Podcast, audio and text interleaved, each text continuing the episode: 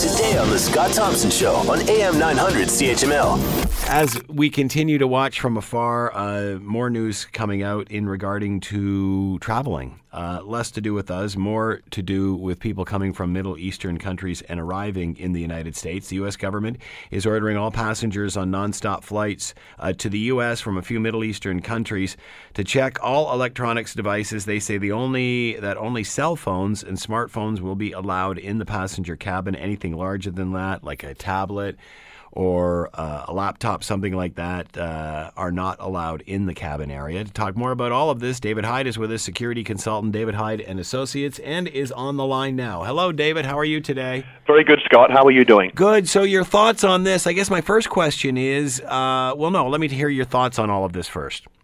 Well, um, there's been, uh, you know, recently, Scott, a little bit of chatter in the intelligence circles um, uh, in terms of just terror threats. We, you know, new U.S. president recently. Um, you know, a lot of things happening on the that would you know ISIS are being attacked, pinned back a little bit abroad. There's plans about you know a big move against ISIS, you know, in the workings right now. So, for a number of reasons, the terrorist chatter has increased, and part of that chatter, uh, according to what we're seeing unfold here, is the fact that there may be some type of a plan, whether it's actually a plan that's already uh, roughed in to a degree or whether it's just being discussed, but to utilize different forms of electronics that's commonly found on, on flights, like a laptop, like a tablet, a gaming device, or maybe a, a, a digital um, um, camera that you know is a little bit bigger. It certainly could have some explosives in that would do damage, and it's a little bit difficult to screen sometimes. I mean, obviously, they you know we do see them screened at airports, but when you look at you know, if there was a little bit of a lapse in screening or somebody was able to slip one of these items through, it could bring a plane down. So that's that, that's the really the rationale behind this, Scott, from what we understand. So will this ban make planes safer? Well, I, I guess it really would would would. Uh, I mean, uh, on its face, it may, just given the fact that we know there are terrorists in the world motivated to bring down airliners. Uh, since the 60s, Scott, terrorist groups have had a fixation on the aviation sector in terms of targeting, whether it be actual flights on the ground, in the air particularly, and or airports. So that is, I think, an assumption we can make. So I think anything that makes it safer on its face you know, may deter somebody or may make somebody have to work harder to try to circumvent security. So I think it probably is a net positive. But of course, you always must balance this against the amount of um, confusion that it sows, uh, the amount of inconvenience, uh, the cost that it puts through to end consumers and to the airlines through the sector. And that's a constant balancing act in this in this way of looking at how much security is enough given the level of threat and how much inconvenience and delay is is warranted with the traveling public. This is definitely going to cause a little bit more delay. People are going to not have heard about this. People are going to, you know, try to slide something past. It will cause more delays in lineups at some of these Middle Eastern airports returning back to the U.S.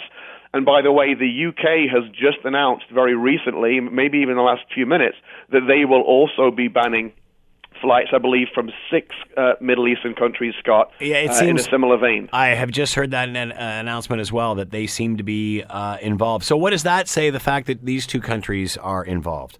Well, we might have had a bit of a different conversation, Scott, if this was the U.S. out on its own, right? Because, you know, mm-hmm. on the one hand, we're talking about is there legitimate reason for them? This has been in the works for a long time. The terrorist chat has been ongoing for quite a long time. So, something's happened to make them decide to put these measures in now? Is it the legitimate, the threat trajectory has changed, and that's the reason why? Or as one official put it, is it the Muslim ban by a thousand cuts? Now, I'm not saying that it is, Scott, but right. I'm saying that's the position of folks that look at this. Let's say your listeners, that some of them may feel that this is legit and, and very likely grounded in some good threat information. Some people may believe that this is Donald Trump kind of trying to roll out another part of his platform. The fact that the UK now has come out, hmm. interestingly, that they've narrowed down though the in in the US, Scott, it's it's um, I believe eight um, different uh, countries that are involved and a number of airports within, like multiple airports in some of these countries.